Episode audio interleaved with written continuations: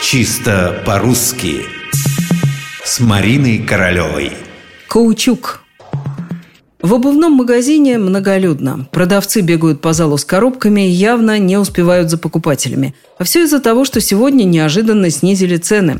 Больше всего внимания требует к себе дама средних лет, которые носят, кажется, уже десятую пару, но ей ничего не нравится. «А подайте-ка мне вон те сапоги», – кричит она продавщице.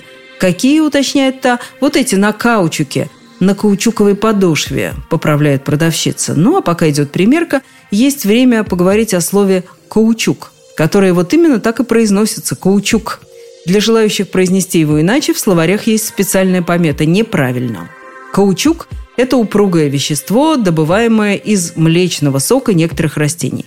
Впрочем, это раньше так было. А с каких-то пор каучук научились получать искусственным путем. Его применяют как сырье для выработки резины – Наверняка многие считают, что это слово современное, что ему лет 50.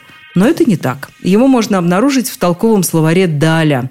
Там про него пишут следующее. Каучук – индейское и южноамериканское дерево и сок его, который образует смолистое вещество – резинку, ластик. Однако, несмотря на то, что это слово давным-давно освоилось в русском языке, его до сих пор можно найти в словарях иностранных слов.